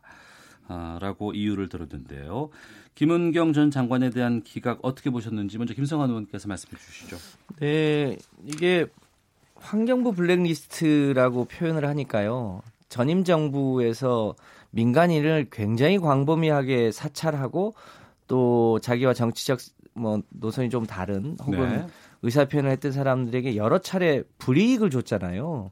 근데 그 이미지를 더 씌우는 건데 어 이건 엄연히 일종의 지금 문재인 정부의 대통령과 장관이 행사해야 될 그러니까 일반인이 아니고 정부 산하기관의 인사권과 관련된 문제이거든요. 그러니까 예. 이건 블랙리스트라고 할 수 없는 겁니다. 다만 그 인사를 적절하게 했냐, 혹시 과도하게 한 건 아니냐에 대해서 어 약간의 이제 확인해야 될 영역이 있긴 합니다만 네. 그 자체가 너무 과도하다. 음. 그리고 이번에 그 법원 영장 실질 심사 과정에서 얘기된 것처럼 그 사직 의사를 확인하는 것 정도는 장관의 사실은 고유 업무 아닙니까? 네. 그래서 본인이 어 철학이 다른 정부가 들어온 거거든요. 그래서 임기는 있지만 계속 근무를 할 건지 그렇지 않을 건지를 확인하는 건 저는 정당한 업무 범위다라고 판단을 하는데 어그그 그 검사가 좀 과도하게 어, 행사한 건 아닌가 권한을 이렇게 네. 판단합니다. 백승주 의원님. 이번에 그 영장 청구가 기각됐는데 영장 청구된 사실만으로 어, 전 청와대 감찰관 김태우의 폭로 증언이 진실인 것이 입증되었죠. 그 2년이 채 지나지 않은 정부의 초대 장관에 대한 영장 청구, 현 정부 검사의 어떤 영장 청구만으로도 블랙리스트의 존재가 확인되었다 이렇게 보고요. 그 영장을 발부하지 않은 데 대해서 어, 그 물증이 다수 확보되었다. 범죄 구성을 인정한 거죠. 피의자가 이제 증거 인멸을 할 이제 퇴직했기 때문에 증거를 인멸할 여건이 어, 뭐 조금 사라져 있지 않느냐. 도주할 우려가 없다 이렇게 소명했는데 어 저는 기본적으로는 뭐 장관을 지냈던 전직 대통령이든 어 이런 저 불구속 수사 이런 부분에 대해서는 헌법 정신이라고 생각을 해요. 그러나 이번에 영장 심사를 앞두고 청와대와 민주당이 보인 어떤 직간접적인 압력, 압박 이런 부분, 특히 그 직전에 그 김경수 도지사를 어, 법정에서 구속한 성창호 판사를 기소했지 않습니까? 그리고 또 업무 배제한 이런 사법부에 대한 여러 가지 이런 분위기들이 이, 이 영장 심사를 담당한 판사에게 심리적 압박이 되지 않기를 바랍니다. 그러나 그러나 어, 지금 많은 분들이 그 압박을 준 것이 아닐까 이렇게 걱정을 하고 있습니다. 어, 독립된 판사로서 향후에 이렇게 어, 이런 영장 심사를 하는 데 있어서 정부와 또 현 정부 청와대 또 집권 여당이 압박을 줄 수 있는 그런 음, 바라, 하는 것은 그런 것을 하는 것은 대단히 대한민국에서 부적절하다 이렇게 생각을 합니다. 김성원 의원님. 그 제가 어, 참여정부 때 청와대 정책실에 있었는데요. 그리고 이제 박, 이명박 정부로 바뀌었잖아요. 이명박 정부 초기 때 이명박 정부는 아예 노골적으로 참여정부 때 산하기관으로 들어간 기관장이나 그 뭐 감사나 주요 임원들은 아예 아예 노골적으로 그 소위 나가라고 했거든요. 그리고 그 대표적인 게 KBS 정현수 사장 같은 경우 아닙니까? 그야말로 특히 방송의 중립성을 위해서 굉장히 엄격하게 제한해 놓은 자리마저도 여러 가지 권력기관을 동원해서 어, 사실상 내보낸 거잖아요. 그때, 그때로 보면요. 지금은 일종의 적반하장에 가까운 거죠. 그, 실제로 이 장관이나 청와대 인사수석실에서 해야 되는 정당한 업무 범위가 있는 겁니다. 그 네. 그 업무 범위 내에서 업무를 행사한 것까지를 가지고 마치 어 과거 박근혜 정부 때 블랙리스트로 했던 것처럼 음. 어, 이미지를 더 씌우는 건좀 바람직하지 않은 일이다. 예. 좀더 객관적이고 공정하게 법, 사건의 본질을 봤으면 좋겠다고 생각을 합니다. 나쁜 관행을 가지고 두 말로 하면 적폐입니다. 이 정부가 내내 형의 적폐 청산에 나쁜 관행을 청산하자는데 유리할 때는 그 관행대로 했다 그러고 불리할 때는 적폐 청산이고 이런 이중적인 국정 운영이 어디 있어요? 나쁜 관행이라 했으면은 그런 관행 안 따라가야죠. 지금 칼만 안 들었지. 이분들 내, 내 주변에도 있어요. 사표 내고 뒷조사하고 감사하고 이런 부분요. 나쁜 관행이었고 만약에 그 이전 정부에 있었다면 이거는 청산돼야 됩니다. 그 가족들이 몇 달 동안 시달렸을 걸 그 생각하면 그 국민 일반 국민이든 주요 공직 대상자든 공직을 맡고 있는 사람이든 그렇게 해서는 안 됩니다. 이 정부 잘못한 거 잘못했다 해야 됩니다. 그 가족들 고통을 한번 생각해 보세요. 그 잘못한 거는 잘못된 관행은 과감하게 버릴라 해서 버려야죠. 네. 그걸 유리할 때는 관행했다 이렇게 이야기하면 안 되죠. 지현주님께서 어, 환경부 장관이 구속감이라면 박근혜, 이명박 전 대통령 시절 장관들 다 구속 아닐까요? 라는 의견도 보내주셨고 1698님 민주당은 지금 그래서 적폐청산하고 있는 거 아닌가요? 내로남불인가요? 라고 의견도 보내주셨는데 어, 지금 백승준님 의견에 대해서 김성환 의원님 답변 한번 해주시죠. 예.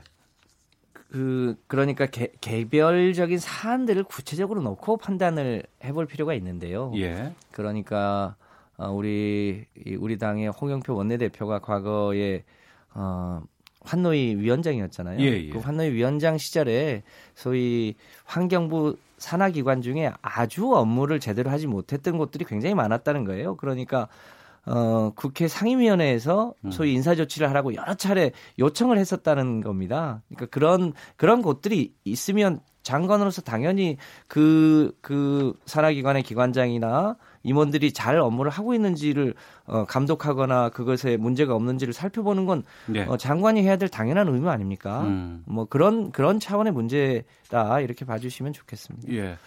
앞으로 이것은 어떻게 수사가 돼야 된다고 보시는지 백승주 의원께서 간단히 좀 말씀해 주시죠.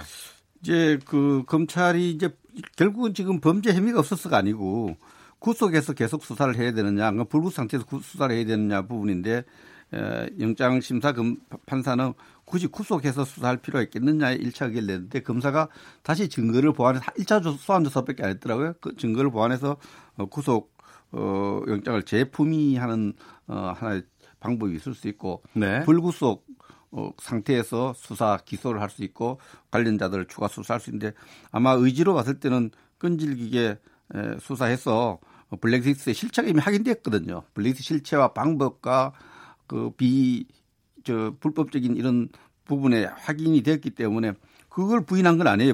그래서 그 부분에 대해 수사가 계속돼야 될 거로 생각합니다. 네. 자, 정치와투 다음 주제로 가보겠습니다. 아, 한밤에 출국 시도하다가 공항에서 제지를 당한 김학의 전 차관에 대해서 법무부 과거사위가 재수사를 권고했습니다.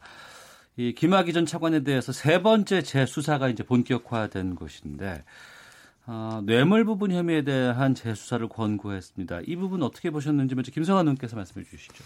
예, 뭐 지난 주말에 그 야반 도주 하다가 극적으로 어, 출국 금지된 아주 어, 드라마 같은 현실이 있었죠. 그래서 요즘은 현실이 드라마 같아 가지고 드라마가 오히려 청취율이 저 시청률이 떨어진다는 얘기도 있는데 어쨌든 그 뭐 본인은 본인은 뭐 돌아오려고 했다고 합니다만 검찰 재수사위의 출석 요구는 불응했잖아요. 예. 그리고 어 해외로 사실상 도주하려다가 이제 붙잡힌 거라 국민들이 굉장히 소위 공분을 사고 있는 일인데요. 마침 그 검찰 과거사위에서 그 어, 김학의 차관은 뇌물수수 혐의로 그리고 그 시기에 민정수석을 했던 어, 곽상도 의원이나 이중희 민정비서관은 일종의 그 그것을 수사하려고 하는 경찰이 수사를 방해했다는 이유로 이제 직권남용 혐의로 조사 의뢰를 한 거잖아요. 예. 어쨌든 이것은 일종의 우리 사회의 특권층의 여러 가지 부도덕성과 그 특권층을 엄호 비호하는 소위 권력기관의 어, 작용 이런 문제가 있는 문제이기 때문에 어쨌든 엄정하게 조사할 필요가 있다고 보여지고요. 네. 대통령도 얘기를 했습니다만 이런 문제를 해결하기 위해서 소위 공수처가 필요한 거 아니냐라는 음. 어, 말씀을 하셨는데 이참에 어, 야당도 좀 적극적으로 나서서 네. 이런 것을 좀 본질적으로 해결하기 위한 공수처 설치 등에 대해서 좀 조속하게 어, 합의하고 국회에 의결을 했으면 좋겠다고 생각을 합니다. 네. 이 재수사 권고에 대해서 자유한국당 의견도 좀 말씀해 주시죠. 이 과거사 재조사위원회가 2017년 7월 달에 구성이 됐는데 이것이 독립적으로 어, 다른 권력기관의 방해를 받지 않고 독자적으로 이렇게 사전조사 대상을 선정을 하고 또 본안 어, 조사를 권고하고 이런 기능을 합니다. 그래서 이 어, 2018년 2월 달에 김학의 사건 이렇게 이름을 해서 사전조사 대상 사건을 분류했고 이후에 4월 달에 가면 본조사를 권고하게 되죠. 세 차례 조사를 했는데 그 제기된 문제와 관련해서는 뭐 어쨌든 의지 부족이 능력 부족인지 어 이렇게 되어 왔습니다. 왔는데 이번에 갑자기 이제 3월 달 들어서 김학의 사건에 대한 어떤 이런 어 국민적 관심이 높아지고 어 그런데 이게 어 우연일까 아니면은 3월 27일에 우리 저 자유한국당의 전당대회 때 한교안 대표가 등장하고 나서 한교안 대표를 겨냥한 그 당시 법무장관을 했거든요. 예. 어, 겨냥한 정치적 어떤 어 하나의 공작 차원의 이런 문제가 제기된 것이 아닌가 이런 의심도 사회에서 많이 제기되고 있죠.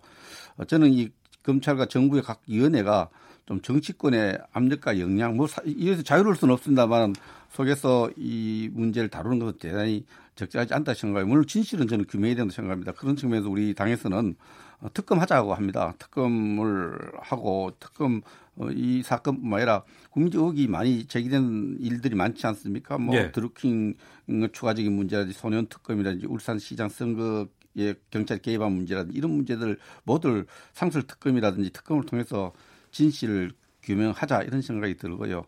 오늘 아침에 저 박상도 의원하고 대화를 나눌 기회가 있었는데 예. 박상도 의원 인지도가 상당히 높아졌어요. 다음 선거 안 해도 될 것 같다는 농담을 주고 받았는데 음. 대통령 가족에 대한 이런 문제를 많이 제기하고 있는 박상도 의원을 이번에 그 법무부 과거사위원회에서 그 박상도 의원 지명해서 어, 그 당시 수사를 방해한 혐의로 조사를 할 필요가 있다 이야기를 했는데 그 당시 검찰총장이 최동욱이라고 그래요. 네. 그래서 그정 그런데 어쨌든 특정하게 우리 국회의원이 의정 활동상 제기한 이런 문제에 대해서 괘씸죄에 걸린 거 아니냐 이런 논의들이 좀 있었는데 사실이 아니길 바랍니다. 네. 장자연 사건이라든가 김학의 전 차관 사건 관련해서는 국민적인 그 진실 규명에 대한 목소리가 상당히 높습니다. 특검으로 갈 수 있을까요? 어떻게 보십니까, 김성환 의원님? 네, 이제 특검은 보통 검찰이 수사를 하고요. 예. 검찰 수사 결과 뭔가 이게 좀 미흡하다라고 할 때 어, 특검을 하는 게 일반적인 관례이죠. 그러니까 어, 지금은 이제 특검을 할 단계라기보다는 검찰이 엄정하게 수사를 해야 될 단계입니다. 그런데 네. 어, 또 야당 쪽에서 다른 것까지를 포함해서 특검하자고 하는데 우선은 어, 엄정하게 이 이제 주어진 사건 이제 어, 검찰 이 과거사위원회에서 지금 이제 검찰로 수사 의뢰를 요청한 거잖아요. 네. 그 수사를 엄정하게 하고 어. 그것이 미흡하다고 판단될 때 예. 특검을 하는 게 순리겠죠. 어. 지금 이미 세 차례 현 검찰 체제에서 했어요. 그래서 미진했기 때문에 다시 하자니까 전 특검제 받아 특검하자고 해도 아무 무리가 없다 생각해 이미 여러 차례 조사를 했거든요. 예. 그리고 국회가 지금 상설특검제를 법으로 만들어 놨어요. 어, 이 부분에서 상설특검제는 국회 본회의에서 의결하면 할 수 있어요. 또 법무부 필요할 수 있는데 상설특검제를 활용해서 국민적 관심이 높은 김학의 특검 또 본인성 들킨 손혜원 특검 뭐 어, 경찰의 선거 개입 사건 이런 부분에 대해서 상설특검제를 통해서 저는 특검에서 국민 눈높이에 맞게 있는 제도잖아요. 이런 예. 부분들 어 제가 시원시원하게 진실 들킨 건은 특검이 이미 다 수사 결과가 나온 상황인데 재특검을 요구하시는 이유가 따로 그 있습니까? 이후에 새로 밝혀진 일, 부분들이 많습니다. 들킨 특검에서 어, 초기에 수사가 미진했던 부분들 경찰청과 예. 어, 서울 경찰청 이런 부분들하고 또 추가적으로 많은 문제가 제기되어 있는데 예. 이런 것을 해결하기 위해서 상설 특검제를 만들어 놨어요. 예. 상설 특검제를 통해서 이런 저 국민적 의혹이 제기된 문제들을 그때 그때 음. 상설 특검제를 활용해서 어 기존의 어떤 검찰 조직이 제대로 의지 부족인지 여러 가지 어 검찰의 어떤 생태 환경 때문인지 못하고 있는 부분에 대해서 특별 검사를 채용해서 하나하나 진실을 밝혀가는 것이 필요하다 생각을 합니다. 그 제도를 놔도 활용하는 이유를 모르겠어요. 그, 어, 우리 백승주 의원님 손혜원 의원까지 무슨 특검을 하자 이렇게 주장하는 건 너무 과도한 얘기죠. 손혜원 의원 건은 이미 다 국민들이 그 실체에 대해서 충분히 접근했고 다만 이해 충돌 여부가 있는지 여부에 대해서는 국회에서 어, 여러 가지 논의를 통해서 그 이해 충돌을 방지하기 위한 제도를 만들자고 하는 단계까지 가 있는데 네. 거기에 뭐 이것저것 다 붙여서 특검하자 이렇게 표현하는 거는 일종의 정치적인 물타기거나 공세에 가까운 거죠. 이제 그런 차원에서 김학의 이전 차관에 대한 이제 엄정한 조사 이거는 예. 기존의 경찰 검찰 권력이 그것을 덮었던 의혹까지를 포함해서 다시 검 이 조사를 하자는 거니까 그 과정까지 지켜보고 판단해도 늦지 않다 이렇게 생각합니다. 알겠습니다. 8021님 토론 들으면 이게 아니다라면서 상대를 비난하는 말들 참 많이 하는데 두 의원께서는 가만히 듣고 본인 생각만 말씀하시는 것이 참 듣기 편안합니다. 상생하는 국회 만들어 가시길 이렇게 의견 보내주셨습니다. 한 주간의 중요한 정치 현안 둘러싼 현직 의원들의 속내를 들어보는 정치화투 더불어민주당의 김성환 의원, 자유한국당의 백승주 의원 어, 두 의원과 함께 했습니다. 두 분 말씀 고맙습니다. 감사합니다. 네, 감사합니다.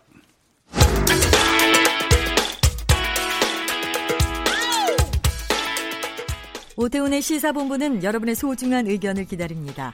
짧은 문자 50원, 긴 문자 100원의 정보 이용료가 되는 샵 9730 우물정 9730번으로 문자 보내주십시오. KBS 라디오 앱 콩은 무료입니다. KBS 라디오 오태훈의 시사본부 지금 여러분은 대한민국 라디오 유일의 점심 시사 프로그램을 듣고 계십니다.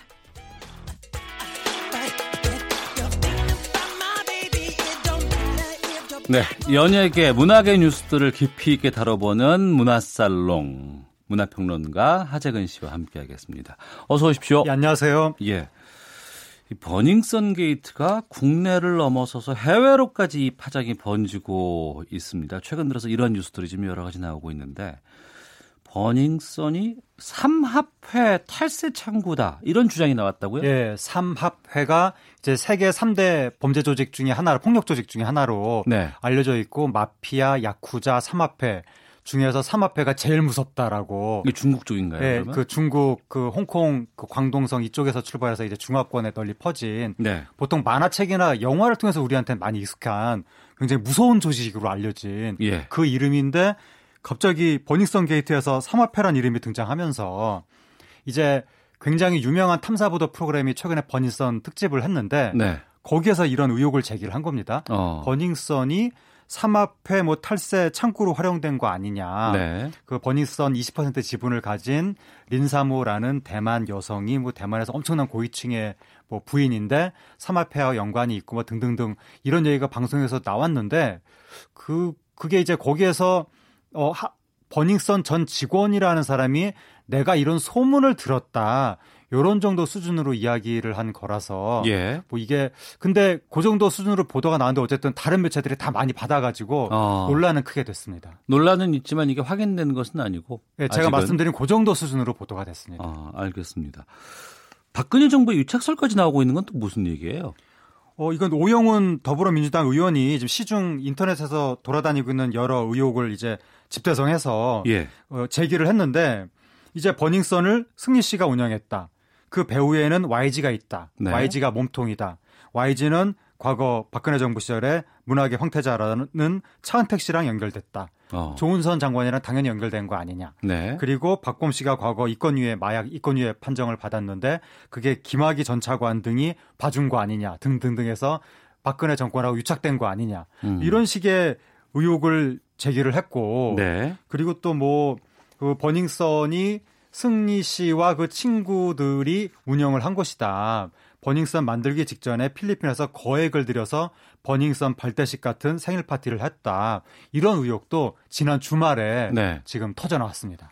그러니까 그 의혹 차원으로 지금 여러 뭐 소문 같은 것들이 나오는 겁니까? 아니면은 좀 어 의혹이 나올 만한 근거들이 있는 거예요? 어떻게 보세요? 그게 저는 이게 왜 지금 이게 그러니까 어, 굉장히 유명한 프로그램에서 이런 걸 쫙 그 지금 아주 의미심장한 의혹처럼 보도를 했고 예. 이것과 유사한 얘기들이 인터넷에 지금 넘쳐나고 있고 수많은 매체들이 이것과 유사한 보도를 했고 지금 또 그 한 유명한 프로그램에서 이걸 하니까 다 받아서 지금 보도를 하고 있는데 네. 왜 이런 일이 벌어지는지 저는 사실 좀 이해가 안 되는데 예.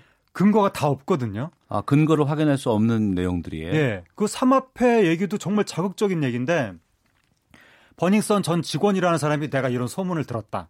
근데 유흥업계 돌아다니는 소문이라는 게 과장된 게 얼마나 많고 음. 뭐 탈세를 했으면 그럼 탈세를 어떻게 했다는 건지 구체적인 뭐 근거도 없는데 네. 그리고 또 승리 씨가 필리핀에서 생일 파티를 했다는 거는 초대 인원이 100명이 넘는다는데 음. 그게 어떻게 버닝썬만을 위한 행사가 되는지 예. 그리고 박근혜 정부하고 유착됐다는 건 참 사실 이건 너무 황당한 소설에 가까운 그 판타지 아닌가. 음. 그러니까 이게 출발점이 버닝썬을 승리 씨가 운영했고 배우에는 YG다. 이게 이제 출발점인데 네. 버닝썬을 승리 씨가 운영했다는 것부터가 지금 증명이 안 됐는데 음. 근데 YG가 연관됐다는 단서는 하나도 나온 게 없거든요. 예. 근데 왜 이렇게 지금 상상의 나라를 많은 분들이 펼치는지 음. 단순한 의혹 제기 수준이 아니라 이게 사실일 거라고 거의 단정을 짓고 네. 수많은 분들이 음. 수많은 언론이 이쪽으로 몰아가고 있어서 어 이것은 뭔가 좀 비정상적인 사태가 아닌가 네. 그런 느낌이 듭니다. 비정상적인 사태라고 말씀을 하셨습니다. 이건 수사 단계에서 좀 뭔가 좀 명쾌하게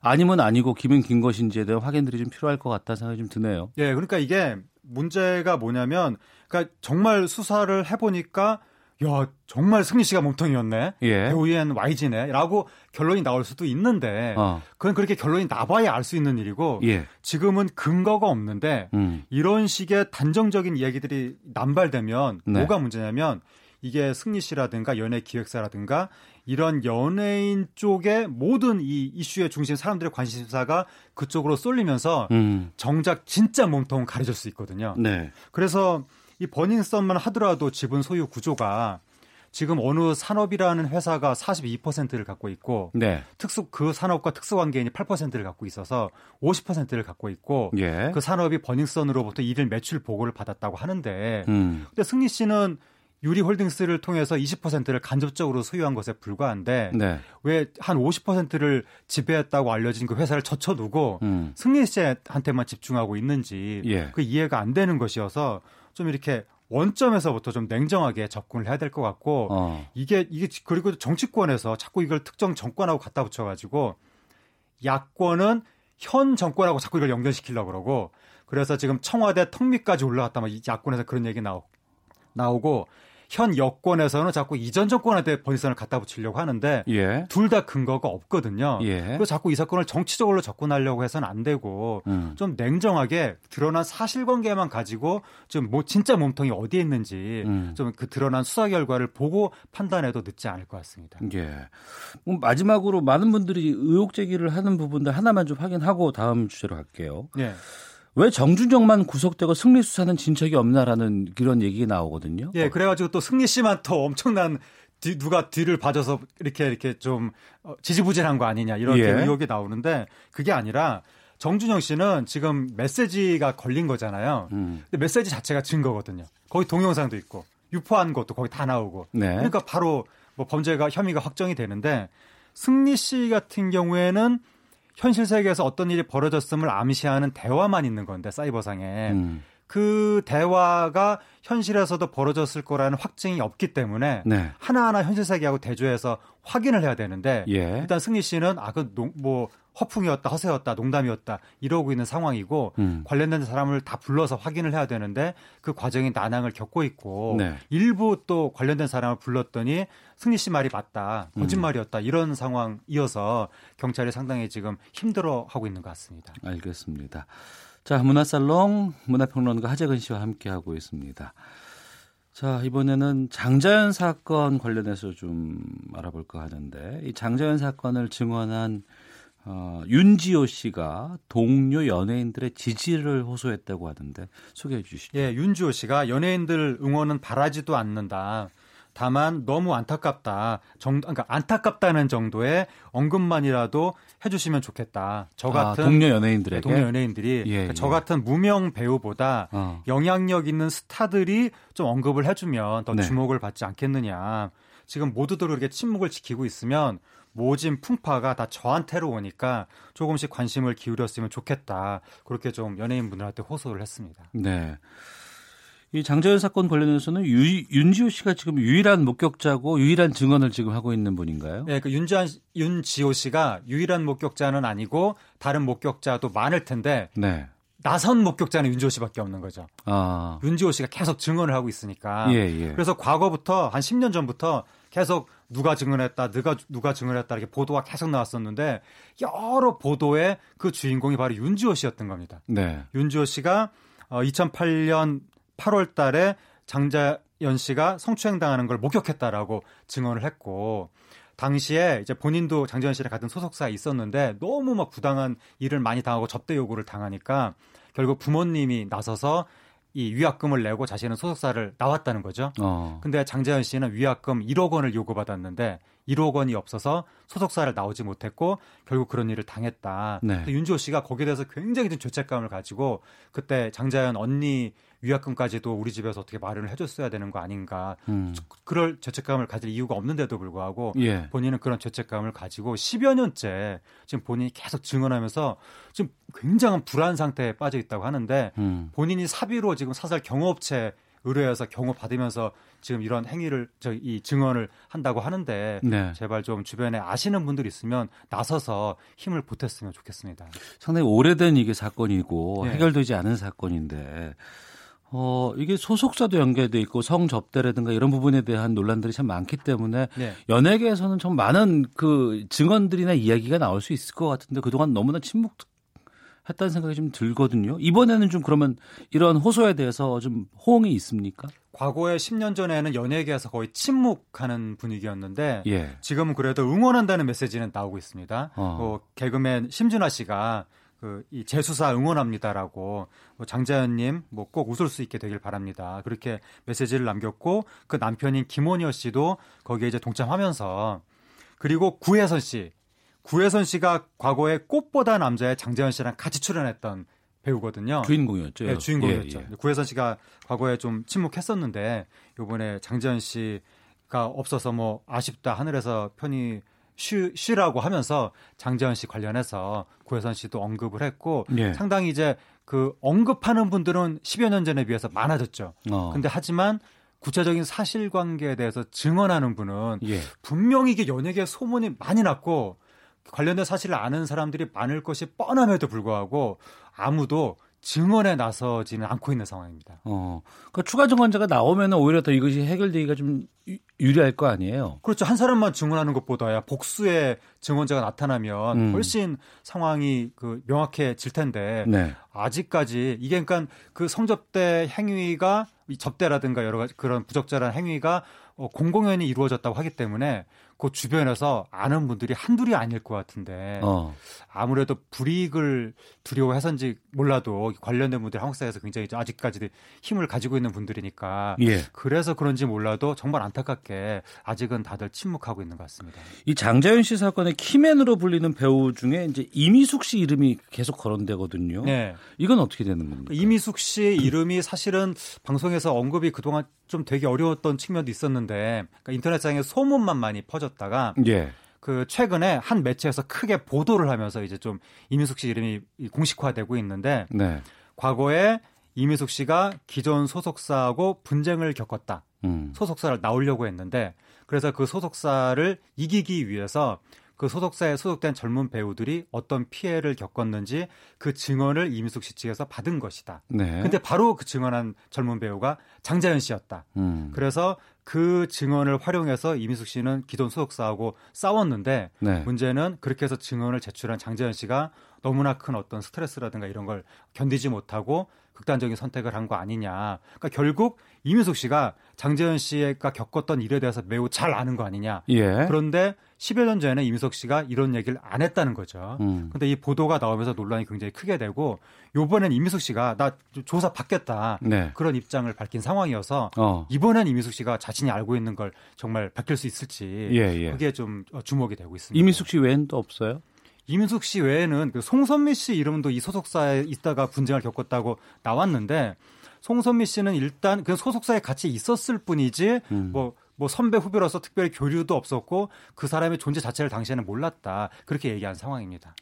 알겠습니다. 문화살롱 아, 문화평론가 하재근 씨와 함께했습니다.